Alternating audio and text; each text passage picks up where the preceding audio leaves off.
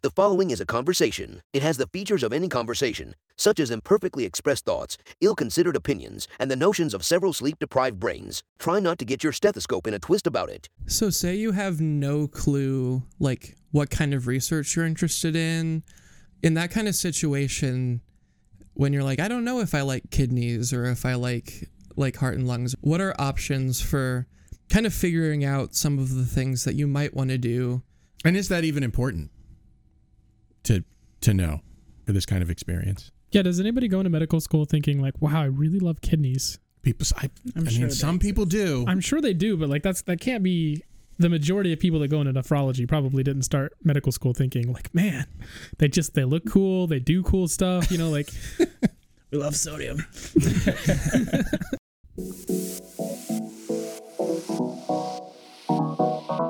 Meandering in the margins of medicine, it's the Shortcoat Podcast. Weird news, fresh views, helpful clues, and interviews. by students for students. Subscribe to our weekly show at theshortcoat.com. Welcome back to the Short Coat Podcast. The show that gives you an inside look at medical school from the students drinking from that fire hose. It's a production of the University of Iowa Carver College of Medicine. I'm Dave Etler. With me today in the SCP studio, a man whose conclusions are always generalizable. It's M2 Matt Engelken. Howdy. He's a model organism for medical student disease. It's M1 Jeff Goddard. A truer thing has never been said. She's double blinded, randomized, and controlled. It's M1 Faith Prohaska. You got it. And he's safest to observe under a fume hood. It's M2 Chandler Brown. Do not trust me with chemicals. But if you thought that was everyone in the room, well, think again, shortcoats. We've also got with us UI Stead Family Children's Hospital professor of pediatrics, neonatology, and director of the medical student research program here at the Carver College of Medicine. It's Dr. Robert Roghair. Welcome to the podcast, Dr. Roghair. Thank you for inviting me. Glad to be here. And, and the reason you're here is, you know, Matt and I were talking a while back about a question we see often from pre meds and, and new med students, and the question boils down to, you know, how do I get involved in meaningful research? Which is a simple question, kind of, but there are layers to it that I think we need to talk about. Like, what does meaningful mean in this context? What kinds of research can you do? What should my expectations be for an outcome of my involvement? How do I how do I how do I find that? So I we you know Matt, you thought it would be great to have uh, Dr. Roghair on the podcast and and ask those questions.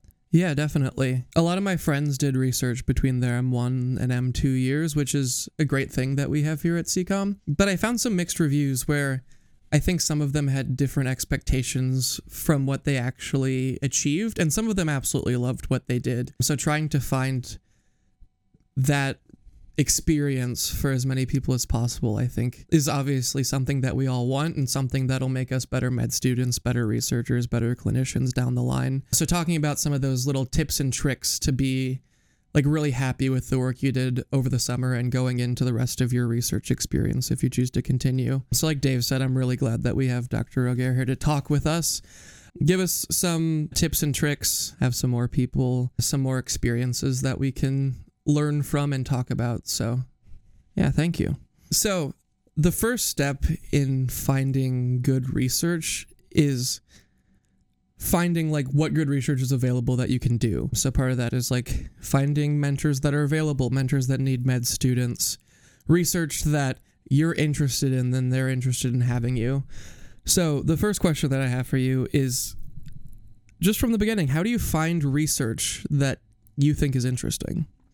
Yeah, I think there's a lot of really good opportunities for medical students here, in part just because we have such a robust faculty, but that can also, I think, make things difficult for students to identify that particular faculty that they want to work with because our mentor databases are quite extensive, like hundreds of individual mentors have put their names out there as people that enjoy working with medical students.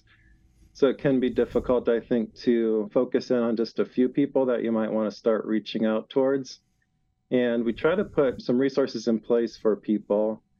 I think it's good for students to talk to their peers, and the communities are really nice. You can talk to people that have done it before and what their experiences were like. You have to understand when you're doing that, that each summer can be somewhat unique for the mentors, and a mentor that had a fabulous summer with a mentee might not be able to recreate that the following summer just because everybody has many commitments and the commitments can vary from a year to year basis. So, to get a little bit of a broader lens on it, you could reach out to the program administrators, Aaron Mullins, and myself have worked with the mentors for a number of years and have seen the mentors that are consistently available and can help guide students into finding the ideal mentor for them, which is different for each student. Some students like a lot more hands on, like immediate feedback and close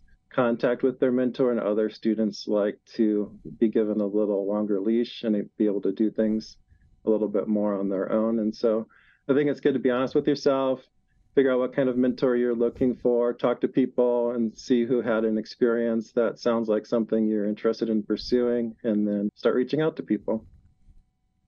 So, as we often talk about on the show, the first people to reach out to are probably the the program coordinators and the and the director and and talk about what your what your goals are or at least to have that discussion yeah, but I think we have a lot of different areas. We're interested in a few different research themes. And so if people are interested in heart, lung, and blood research, diabetes, kidney, digestive disease research, other areas of research, we have curated rosters of mentors that come to mind when people are looking for some of those different options. And so just kind of share your thoughts and goals and aspirations, and we'll try to find something that aligns with that and get you started in the right direction. So, say you have no clue, like, what kind of research you're interested in, what you like, especially as a first as a first year, maybe you have no clue what you want to go into, like, not even down to like medicine or surgery or whatever route you want to go. In that kind of situation, when you're like, I don't know if I like kidneys or if I like like heart and lungs or those kind of things, what are options for kind of figuring out some of the things that you might want to do before you start to hone an idea later in your med school experience. And is that even important to to know for this experience for this kind of experience? Yeah, does anybody go into medical school thinking like, "Wow, I really love kidneys"? People I, I'm I sure mean some people do. I'm sure they do, but like that's that can't be the majority of people that go into nephrology probably didn't start medical school thinking like, man, they just they look cool, they do cool stuff, you know, like we love sodium. yeah, I think that's true. I think some people might come into medical school with prior research experiences that they're hoping to build off of. Many students come here from institutions that didn't have the breadth of the clinical research that we have to offer, and so they maybe did basic science research in a certain field and then they want to see what the translational clinical implications of that could be and so that might be an avenue that people could share their interests with us i think it's important to understand like what vein of research are you interested in pursuing like are you interested in developing some cutting edge methods or are you interested in again the basic science bench type classical research or do you want to stay far away from that and do more clinical based research. So I think hopefully people would have a general sense of where they want to go with their first research experience in medical school. And that can be a starting point too, in terms of rather than a specific area of research, like a type of research that they're interested in doing. Yeah, I'm thinking like in my undergrad, I learned I don't want to do bench research anymore. Like I'm it was fun. I learned a lot. It was gratifying that we got to publish something that was useful, and I never want to do it again. Like pipetting is just not really my personality. Coming into medical school, I know that, and I know I want to do something else. And then I guess the question is, I don't know what else. I just know I don't want to do that, which is better than nothing, right? But then I just, you know, have a conversation with you and say, what what do you recommend that I do, or do I just start reaching out to PIs and saying, hey, what are you doing until something sounds nice, or yeah, and a bit of it will depend on like how important is it for you to funded research application this summer. If you're if like funding and staying on campus and doing any kind of research is what's most important to you, then again we have like curated rosters of well-funded investigators that we know would be able to provide a meaningful research experience for you. If it's more about like exploring a lot of different options. And if funding is in place, that's awesome. If not, you just would enjoy being part of the process, then that's a bit of a different conversation. But I think it's a good place to start looking at some of the different rosters and then seeing how that aligns with your interests. And then if you're really at a loss, again, because of the large volume of individuals that you might come across that are interested in being mentors, you could again reach out to Aaron and myself, and we can try to point you in the right direction. You can also look at departmental websites, like if there's a specialty that you're interested in possibly pursuing, that might be another resource for you. Many of the departments will have a list of faculty that are involved in research, and they could talk to you. And if they don't have anything ongoing, they could defer you to one of their colleagues. So there's different options. I think uh, my perception is that maybe you can either back me up or disabuse me of the notion. My, my perception is that most researchers want to help. Is that the case, or, or or is it you know sort of a sacrifice for them to help medical students? Yeah, it is. I think that's a good perspective to have, and I always encourage the students to be very appreciative of the opportunities that the mentors provide to them, because not everybody's doors is wide open to mentoring medical students, just because the yield in terms of publication and long-term research careers might not be quite at that same level that you'd expect with a say graduate student program where they're more likely to need multiple publications and pursue a research field long term so there is a lot of effort that the mentors have to put into it to get students on board and pushing their research forward but the mentors do it because they find it's a rewarding experience and we know that not everybody's going to want to um, have research a part of their academic career, but at least we hope to give them an appreciation for the importance of research and a familiarity with the language of research so that they can use that in whatever career direction their passions take them. And I felt like a lot of people that I reached out to personally were really helpful and really honest about how active their lab was. Do they think it was helpful for my like future career at the time? I was thinking general surgery and I was looking at surgical like research and a few of the providers that I reached out to were like I would love to have you. My lab is just not in a spot where I can take you on. So I think they're honest in how helpful they can be, at least here. I guess that's another concern that I think you kind of brought up there was uh, I feel pretty confident about what I want to do with my career, but I, I know a lot of my classmates as an M1 that just have no idea, right? And they're they've almost got that that fear of what if I do research in the wrong field that that's you know not going to help me get it's to waste of my go. time or yeah. waste of their time or yeah they don't they they don't want to you know maybe they do a really big study on the kidneys right? And then they get down the line and they decide when they're applying that they really want to go to cardiology and they feel like this kidney thing is almost a, a hindrance. I don't know if that's the case. I, obviously i've never applied to residency. I'm just an m1 i just i know that that's that's a, a fear that's been sitting in some people's minds. So what, what are your thoughts on that i guess? Yeah, we strongly encourage students, especially the ones that are interested in graduating with research distinction, to start a research project that they find the most interesting.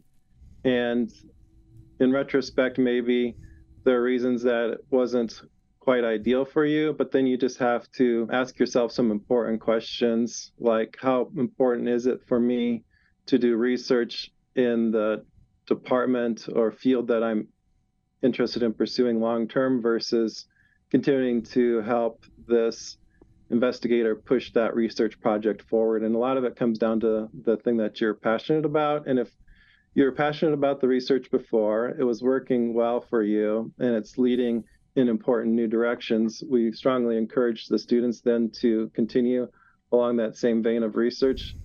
There's nothing out there that says if you want to apply for a cardiology residency, you need to do cardiology research. I think people that are reviewing applicants want to see people that were interested in doing something and pursued it with a passion and can talk enthusiastically about it during their residency interviews. And there's always going to be time later to switch gears if it's found to be necessary for whatever reason. But we strongly encourage students not to drop a project that seems to be working well if it's just because their clinical interests are starting to shift a little bit because that shouldn't be necessary. And I don't think that's something that the residency program coordinators would want to see the students doing is dropping things just because they thought it was necessary for their applications. I think with that too, like you're still doing the important things. The important parts of research is like the experiment didn't work and why, or this is happening in the population, but why. And the the most important part is being able to have a thought and pursue answering that question. I, I was a neuroscience major. I did research in cardiometabolic health and I had to argue with not argue. I had to state my claim on why my research should count, and that's like what I did to the neuroscience chair, and she like 100% agreed. So I think hopefully whatever residency you're applying to, you can frame it in that sense and like and I can apply it to cardiology now that I'm interested in cardiology. And I think residency program folks are realistic about medical students and their interests. I mean, they were once medical students as well. So hopefully they remember that people's interests change and evolve and and so they you know they're they're not all that concerned I think about you know what you what exact field you did your research in. If they're interested in people who have research experience, then that's I think the most important thing. Another thing that we talked about earlier this week was that say you come in and you aren't even at the point where you know you want to dive into kidneys because so far we've been talking about a lot of like specific clinic research but dr roghair and i talked about like the options when it comes to doing research about like diversity equity and inclusion social determinants of health people with disabilities those kind of things where if you feel strongly about like a population or a group of people or something that you perceive as being not great about medicine, you can do that without dedicating yourself to, say, the kidneys or the heart. You can focus on the people rather than the system. I agree that research into health disparities or like health equity research is really important. There's a lot of initiatives at our institution to try to help answer some of these important questions like why is it that black infants have a higher child mortality rate? And why is it that they're less likely to receive breastfeeds? And there's association between those two variables. If we could find a way to improve prenatal care breastfeeding rates and all these other things maybe we can improve outcomes for a lot of people. And so i think there's a lot of resources that need to be put in place there. And doing research to understand the background rates and then the best practices and the ways to move things forward i think would be really important and that's kind of it's kind of interesting that there are so many different areas that you can pick the population that you're trying to help or or some other issue and how it intersects with medicine will, will give you a lot of opportunities. For example, if you're interested in how climate change is affecting medicine, I guarantee there's an infectious disease doctor nearby that's doing something, right? Or maybe pollution and urbanization. There's a pulmonologist that's doing some kind of study, right? So it, it's kind of interesting that I don't know. That that approach appeals to me a lot more I guess as a as an idealist who has all these causes that I'm interested in instead of thinking what disease am I interested in or what organ system am I interested in what population or what issue in the world am I interested in and then bringing it back into well where is this affecting the body? Who's studying how it's affecting an organ system or, or something like that? I think I think that's an interesting way to approach looking for research. Yeah, and shamelessly plugging other podcasts that we've done. Like we had an entire conversation with an M3 student who's looking into how to remove race based algorithms from medicine. So, just like realizing that if you want to find it, there is a connection between whatever you're interested in and medicine. Obviously, you can't guarantee that there's research on it, but it's something that you can explore. So, I think one of the things that we also talked about was how to be realistic about what it is you can achieve as a medical student doing research. And one of the things that I think I've read is how do I get a first author publication? And the question that that I always want to ask in return is is that a realistic thing for medical students to expect? I'm not sure that it is. What do you think, Dr. Roghair? I think it's definitely realistic to expect and hope to get a first author publication by the time that you're done with medical school, but you have to start with like really honest conversations with the people that are going to be mentoring you. And you wouldn't want to go to a huge basic science laboratory that's pushing the boundaries of science and are trying to come up with this really novel pathway and then expect that you're going to get on the ground floor of that and then have your first author publication by the time that you're done with medical school because that's obviously not going to happen. So if your goal is primarily to have a first author publication which is a reasonable goal then you'd want to identify a project that has a very high likelihood of being done at least halfway through your protected research time so that you have a little bit of a buffer there. If things don't go quite as well as you would like, you're still able to get it wrapped up and then you're still able to pull everything together and get it written up and accepted and published. And so the scope of the research is going to be a lot smaller and you're going to actually have to hit the ground running and then put extra effort in just to make sure that that's something that can happen for you but you have to have like serious honest conversations with yourself and your mentor about what's feasible for me to get this accomplished and hopefully the mentors would be able to help you by a project that would make that happen i'm trying to think if i know anyone who got first author publications just from summer research i think there's one person i know that got published but i think they like started working on their project in January and then worked on it 10 times as hard over the summer. And I think that is like the ideal situation where like it got accepted by a journal and they had minimal edits and it went through. Whereas I think the normal course is making 300 edits, sending it back, and you're doing a lot of clarifications. But I think it's definitely 100% capable to get put on a paper that's already like in the works, do work, and be like second, third author. Yeah, is that okay? I mean, you know, is that a is that good I, I enough? Think, I think second and third shows that you showed up. If you're like fifteenth, right? Like that's that's you brought coffee. You know, that's that's a different story, right? But and and residency directors know this, right? They they've they've published before. They're aware that the it's not just the first author that did work that did meaningful work on a project and so i i, I think it's fine to say that i'm i'm second or third or, or fourth author out of out of several you know so I, but I, I don't know what please know, feel free to correct me I know. I know one thing that the AAMC and universities and everyone publishes is quote unquote research experiences and those are defined as presentations, abstracts, and publications. Once again, as same as Jeff, I have never applied to residency, so we have so much in common. I know, but I know that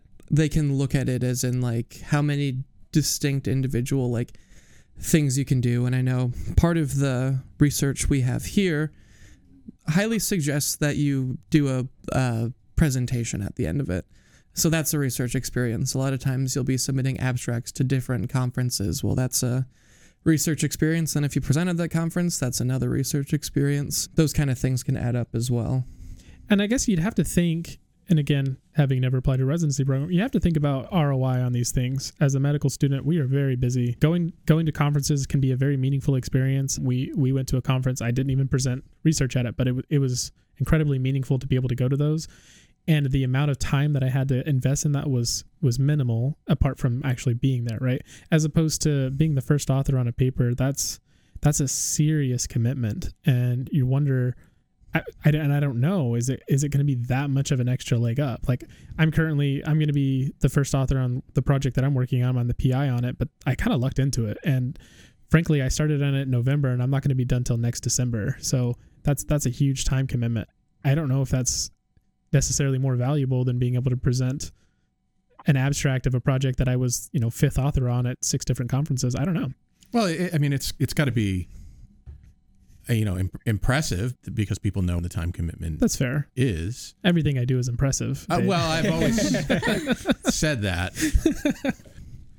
I think there's a lot of nuance there that the programs will be well aware of, like different GPAs from different institutions are different, different authorship orders on different journals are different. So, like, it's a lot bigger deal to be second author on a science publication than first author on journal that I don't want to name names of. So, I think, I think the people reviewing the applications kind of know like the quality of the journals, and then you can annotate your application or say somewhere else in the interviews, like what was my contribution to this publication? And a lot of times, the biggest contributions are on manuscripts that you might not be the first author on. And if you can just kind of talk passionately about it, like different people that are interviewing you will pick off different things on your CV to want to talk about. So don't like list hobbies that you don't want to discuss. Don't list publications that you don't remember anything about. Don't list research experiences if you can't like remember things that you had done during that opportunity. So if you can list a publication, no matter what author order you're at, and then describe like what the key findings were, what you learned from it, and where you would see yourself moving forward with research and residency or fellowship, I think is all that you need to hope for. I think also, I, well, I expect also that an important part of doing research is working as a team. And I think that's probably also something that, you know, is a benefit beyond, you know, where you were in the list of authors because that's what residency program you're going to be working as part of a team. And residency programs want to know that you can do that. Yeah, I imagine it probably doesn't go very well if you're applying to a bunch of residencies looking at yourself as the superstar when they know that like you have to be a, a, a member of a team and you're definitely not going to be the quote unquote superstar for quite a long time in your career so. Yeah shortcoats we love to hear from you no matter what it's about. So call us at 347 short ct with questions shower thoughts complaints about your situation whatever you like. We'll talk about it on the show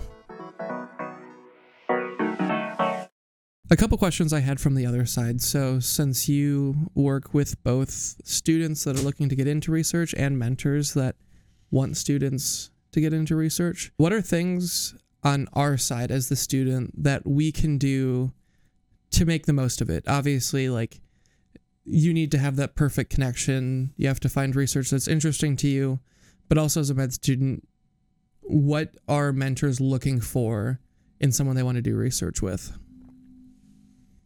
Yeah, I think a lot of the mentors value a student that is willing to take ownership over what they're doing and the direction that they're trying to take the research project. We would like to see the student asking questions, being curious, trying to figure out exactly why we're doing the things that we're doing and not just what they're supposed to be doing on a day to day basis. And the thing that excites me the most, both in the clinical rotations and then in the research rotations is when you have a student that's seeing someone present their patient or present their data and then they voice they find their voice and say well wait a minute you know this is my patient. Can i go ahead and give you the history myself? Or i did that data. I can tell you kind of what we found. So someone that's able to balance what you've talked about you don't want to make it seem like you're the person that's in charge of everything that's going on, but those specific things that you did and you can help the team identify the strengths and weaknesses of the data set, I think is what the mentors enjoy seeing those students that don't just let themselves get pushed aside and pushed to the corner and then other people are doing stuff and then at the end of the day don't even ask, you know, what can I do to help everybody else wrap things up? But someone that's more present and available, and then again taking ownership over the project, I think is what gets people excited about the student's potential to be successful in research moving forward. I feel like that's a really good a really good description of how to enter into research and how to find things that you'll feel like it'll be a good use of your time. I mean, I think at the end of the day, that's what we're all hoping for, right? Like, we didn't come to medical school because we thought it was going to be nothing but misery. We want this to be a fulfilling experience as much as possible. And that's obviously not always possible when you have to study 12 hours a day for a unit on the kidneys. But if I'm going to be spending the summer doing something, I want it to be something that is is meaningful and fulfilling not just because it's going to make me look like a better applicant. I want it to be something that is in and of itself intrinsically valuable, right? Yeah. That, I mean that's that's sort of been our constant refrain on this show is is you know if you're going to do something do it because you want to do it do it because you're passionate about it or or at least do it because you fully intend to be a complete participant in that activity and not just because you want to check off a box on your on your application someday. Well, with that, uh, Dr. Roghair, thank you for joining us and talking a little bit about research today. I appreciate it. My pleasure. Thank you for the opportunity. Yeah. Take care. Yeah, you too. So you guys talked about some of you talked about the research that you've done. So I think two two of you have done research. Is that is that I think right? all of us have done Yeah. research. Say, yeah. Okay, so what have you so what have you done? I want to talk a little bit about that. I guess we can go in the circle. So I did it backwards. I did clinical research in undergrad with diabetes, cardiometabolic outcomes. It sounds scary. It wasn't. We did hot yoga. And then this past summer, I did too many things. I did a rat lab where we looked at a specific protein marker. I got to do the pipetting. I like feeling like a mad scientist. So I enjoyed my bench work. But then I also worked on literature review on weight stigma in healthcare and how that like the outcomes show up like as clinical markers and as while working on that same project, I am also looking at a bunch of diabetes patients, going back through their charts and seeing how BMI correlated with the insulin dose. Those two are still very much in the works slash not in the works because I'm in the semester. What about you, Faith? Yeah, so I did undergrad research in kind of like neurodevelopmental behavior of Down syndrome. Mhm. So I got to do treatment studies and luckily was able to run that project by myself and did end up being able to publish that. And then just being as a, a part of the MSTP here, I did a summer rotation where I tried out a flight research instead of I did not realize that you were MSTP, Faith. I apologize. Yeah, you know the cup gives it away a little bit, I but it didn't is read it your is cup. hidden in here. Can't expect Dave to read. That's why he does a podcast. Right. My eyes are my eyes are terrible. Despite these glasses, they do nothing. Yeah, I apologize for that. No, MD it's all PhD. Okay. She's clearly the most qualified. I mean, That's why she's so quiet. She already has her answers to most of these questions. I have answers to the questions, and the answers are you'll figure it out when you do it because the plan's gonna change. Fair and enough. You just kind of have to stick it out. Fair enough. Jeff, what'd you do? I did community health based research in meningitis as an undergrad, and then I did bench research specifically in cancer, prostate cancer markers. And to be honest, I they they had a fair the other day where they let us they were showing like medical instruments or like scientific instruments, and I saw the pipettes and I did kind of have a longing like, sense of like no like it was like oh that's kind of home you know Oh, because okay. my, my undergrad was biotechnology. I had more lab courses than non-lab courses for my degree. Like I spent a lot of time pipetting things, and it, as much as I don't want to do that for a career, it is, it's nice. Cathartic. It's yeah, it's cathartic. Okay. And now I'm working on a malnutrition study in South Africa, so that's that's going to take the next year of my life entirely. So that's going to be fun. Fantastic. Matt? So, and the complete opposite of you, I was an engineer in undergrad, and my research was in engineering. It was a combination of biomedical engineering and orthopedics. So, I did a lot of like computer modeling of hip fractures and putting them back together to see if there are any markers that it would progress to osteoarthritis using different like simulations and things like that. And like you said, when it comes to like seeing pipettes and being like, oh, I wish I would have done that. Or I wish I like had the chance to pipette one more time. It's kind of how I feel about code, where I'm like, do I want to code my entire life? No. But every once in a while, I have this mad scientist idea where I'm like, I have something that I could probably turn into code. So let's just do it. And so every once in a while, I get on one of those like kicks where I just create a passion project on MATLAB or whatever. At least that's a little bit more accessible than pipetting. But You think? Okay. I mean, accessible as in like I can go on my computer. Oh, you can just and go to your code. computer. Okay. I can't just go home and pipette. Get your turkey baster. I think if you've got good technique and you can get connected with someone, they would gladly hand over some of their pipetting stuff. Shortcoats, if you're enjoying our conversation today, I'd be grateful if you'd let people know by posting a story on Instagram or Facebook or tweeting about us. And don't forget to tag us in your post. Thank you. Well, good. Speaking of research, it's the holiday season. And no doubt you are sad that your exams are done. So I've decided to put on my fake medical educator hat and see if you've done your research with this holiday pop quiz featuring studies highlighted at studyfinds.org. Studyfinds.org seems to be entirely about public relations studies for companies. So, for instance, you know, the mattress firm will uh, post some bullshit research about Christmas. I I was so excited for like recent publications in science. I was like, I I am a nerd. I do follow those. Like I, I got this. Well, Well, you clearly haven't been on the podcast because this podcast is not for nerds. That's, That's not how, fair. That's I'm an reasonable. That's not how this is. Yeah. So, according to a study of, according to a 2019 study of uh, 2,000 adults, what percentage of gifts will actually be used by their recipients? 43%, 83%, 13%, or 63%? When I first read that, I did not like interpret the 2000 as being like a number of people. I thought it was just like, yeah, this survey was done of people from 19 years ago. Yeah, I'm going to warn you that every single one of these things that I read was a study of exactly 2,000 people. Perfect. The Interesting. the Y2K The nightmare. once that once that was done, they were like, all right, time to survey a bunch of people. I'm gonna go with 43% on this one, Dave. I was gonna say 43 as well. Okay. Lock that in. Why, why, why, why did you pick that number? 83% feels really high, 13% feels too low, and I got too negative, I guess, on this one. I'm going to go with 43 over 63. Okay, all right. I'm joining the squad in this. I my favorite percentage on any given test. You have something wrong with you medically, it's probably 33% chance of Yeah. X.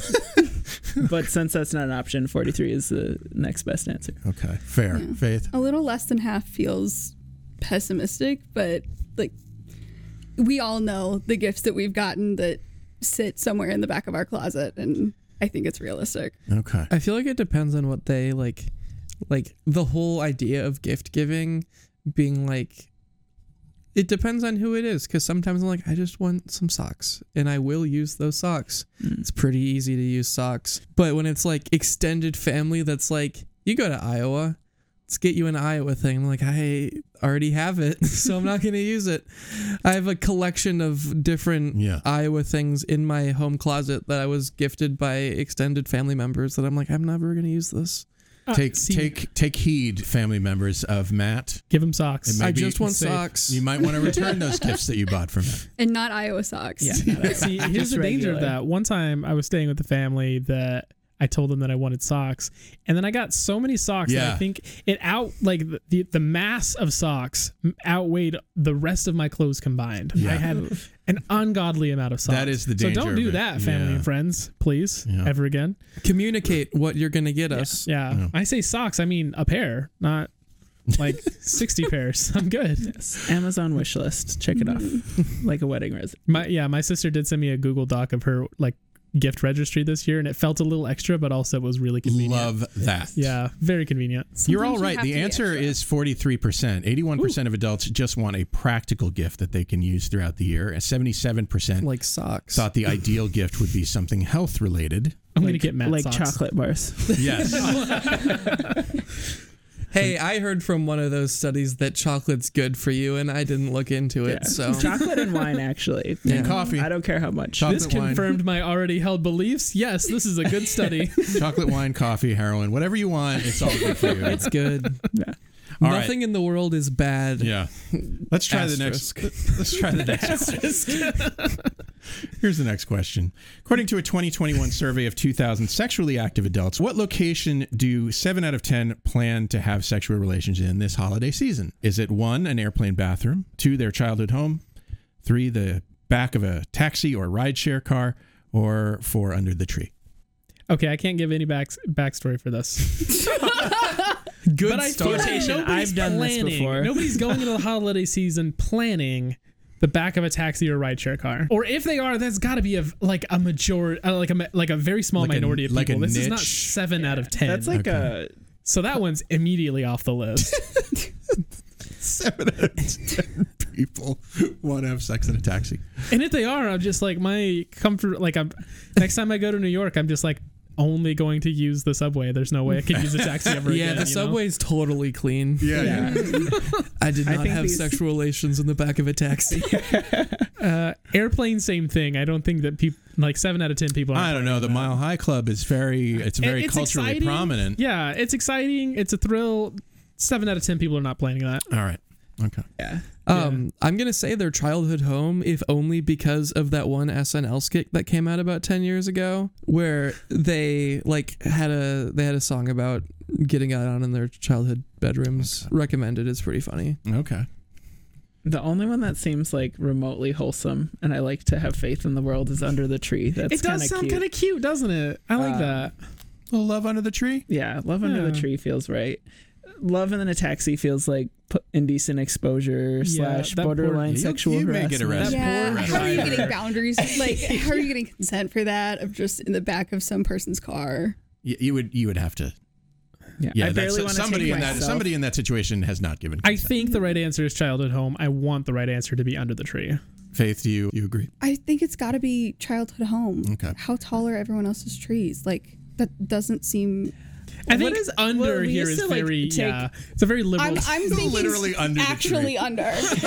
like that's Get down here under that's, branch, the green branch. That's why I'm like that's not Ah, my that's not realistic. on that comfortable little like the the tree skirt. The In yeah. between I feel the like legs. scratchy. adjacent to maybe, but like Yeah. under no. I think under the tree they mean adjacent to the yeah, tree. Yeah. That's not what they said. The tree could cast a shadow this on is a badly written getting at. survey. The, yeah, the answer is their childhood home or parents' house. Sixty-seven percent admit they are uncomfortable with that. However, but apparently that's the plan. They're planning on it, even though they're uncomfortable Well, with it. you know, you go Sometimes home. you I gotta mean- stress your boundaries. Yeah. You know? All right. So we will have a link to that video in the podcast description. So What? Okay. I sent it Oh, to the, you. uh, I- The SNL video. okay. We will not have a thought we sex tape attached that. to this video. I wasn't aware that that was out there.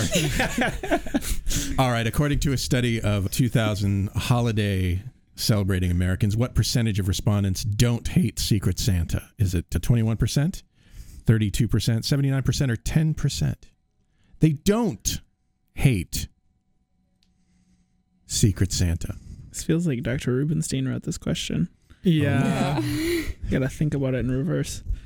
I'm gonna go with the 32% based solely on Chandler's rule. Yeah, I gotta stick to Mm-hmm. my 30% rule. It's always safe. That said, I did not realize that Secret Santa was such a a, a dangerous topic for for holidays. I thought everybody loved Secret Santa. That this was kind of a fun thing that we did with our fan, friends and family. Well, we don't know that it's a dangerous. I mean, 79%. So I guess seventy nine percent is be- one of the options, but it is a clear outlier. For those of you studying for the MCAT, I'm going to go ahead and tell you if it's a clear outlier, it's probably not right. Unless it's like the double AMC is like how many? What percent of people Don't sponsor us, WLAs. yeah, don't sponsor us, double AMC. But if if there's a question that's specifically about that, it's the extreme. It's like mm-hmm. what percentage of people like like med school and it's like 10, 20, 30 400 and double AMC is like that one people love it it's because of us I, I think that's an you make an important point because remember this is you know these are funded by companies wanting to just basically get mm. their Who's selling get their Secret bullshit Santa? in the in the news right because because that's what what they really they're That's- they're looking that's for free advertising. That's fair. But who benefits? Like, it's not like you give money to Secret Santa. I mean, it doesn't you do matter. Like if you're Santa. if you're like Target, you know, like mm. you just want your name in the so you know If you're TJ, Ma- no one goes to TJ Maxx being like, "I'm gonna find something fun." You go there if you're doing a Secret Santa, and you're like, "Let's see if I can find something that's interesting." And it's always the weird rack in the men's section above the underwear, and it's like this seems useful. TJ Maxx above the underwear. That, I'll check Utility it out, knife. Chandler. TJ Maxx, please sponsor. We're gonna get you so much money, Dave. I will say that I never I usually don't participate in the office Secret Santa. It's a lot of pressure. I'm I'm just a Scrooge. There's always a. I will go to the lunch, but I just, you know There's like money. Do you know what I got? So I, I'm safe saying this because I know she's not going to listen to this podcast. We do a Secret Santa with my wife's siblings, uh yeah. and I bought my sister in law like sixty pound or sixty dollars worth of um the Nerds gummy balls. Oh hell yeah, that's, it. awesome. That's all she's getting is this giant tote of Nerds gummy balls, and I'm going to empty like empty them all into the tote and just give her a giant bag. Sweet. So, and I'm not going to tell her it's from me. Did everybody did everybody express an opinion about this or I'm gonna go 79%. I think I could be very wrong if it's like, do you either love or hate Secret Santa? I feel like a lot of people don't love it, but I'm gonna say like if it was like on a one to five scale, or one is hate and five is love, most people are like a three. so 79% of people don't hate Secret Santa. That's your I'm going to go with 32%. okay. I'll go 79. I'll Okay. pick the outlier. Okay. And and Chandler, I think you, I'm sticking to my rule, but I, it does make sense. Hate's a strong emotion. I don't think anyone really cares that much. Someone's This is a clickbait article, claws out. guaranteed. They're u- they're using they're using Absolutely. strong emotions. Well, all guesses are wrong. Twenty-one percent uh, say they don't. Seventy-nine percent say they hate Secret Santa because they never know what to get for their designated gift getter. Eighty-seven percent admit re-gifting items that they got from past Secret Santa exchanges. And on average, and this blew my mind, on average, respondents say they spend eighty-five dollars on Whoa. s- on Secret Santa gifts. Whoa. I guess So I guess if there's gifts. I'm I guess- definitely the outlier this year buying sixty dollars worth of nerds I- gummies. for one person. Yeah, I thought it was really funny though, so it was. I mean, sometimes you just gotta look, you just a gotta bit do is it. only funny if you commit. you Yes. gotta commit. Fully sometimes. I committed to this bit. Absolutely. Where clearly they asked a bunch of like people that have rich friends if they like Secret Santa. Like the kind of people are like, ah, shoot, I don't want to spend a hundred dollars on like some stupid like purse. I'd rather spend twenty dollars to give something that'll be regifted anyways. Like that's the beauty of being a college student is everybody goes into Secret Santa knowing that their gift is gonna suck.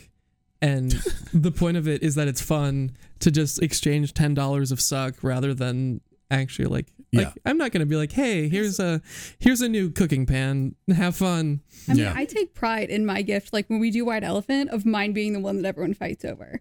Like a soft blanket, like a I find White like Elephant you too easy to wrong. cheat on cheat the rules on because those usually have a spending limit, right? yeah. It's not. You can get a nice blanket for like 10 But even like a nice blanket, like that's so nobody nobody easy. likes the guy that brings an iPod to White Elephant. Okay, Well, that's our show. Matt, Chandler, Jeff, Faith. Thank you for being on the show with me today. Merry Christmas, everyone. Of course. Happy holidays. Happy holidays. And what kind of spurious correlation would I be if I didn't thank you, Shortcoats, for making us a part of your week? If you're new and you like what you heard today, follow the show wherever fine podcasts are available, like Spotify, Apple Podcasts, Google Podcast, and YouTube. Thank you to this week's editors, Katie Hyam Kessler and Angela Mahoney, and to the producer of this episode, my friend Matt Angelkin. The show is made possible by a generous donation by Carver College Madison Student Government and ongoing support from the Writing and Humanities program. Our music is by Dr. Vox and Catmosphere. I'm Dave Etler saying, Don't let the bastards get you down. Talk to you in one week.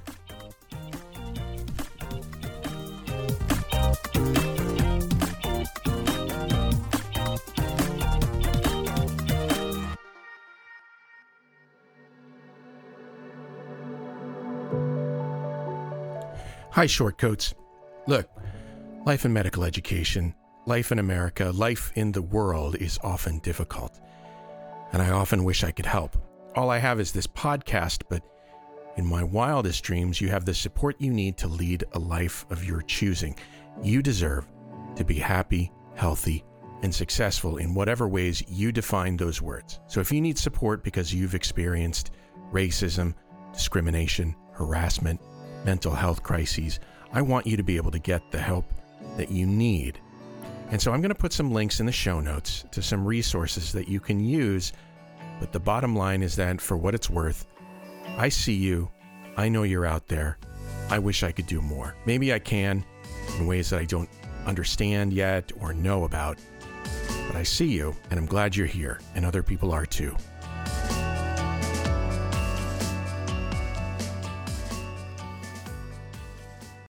This Short Coat podcast is a proud member of the MedEd Media Network. Inspiration, information, and guidance on your journey to medical school and beyond at mededmedia.com.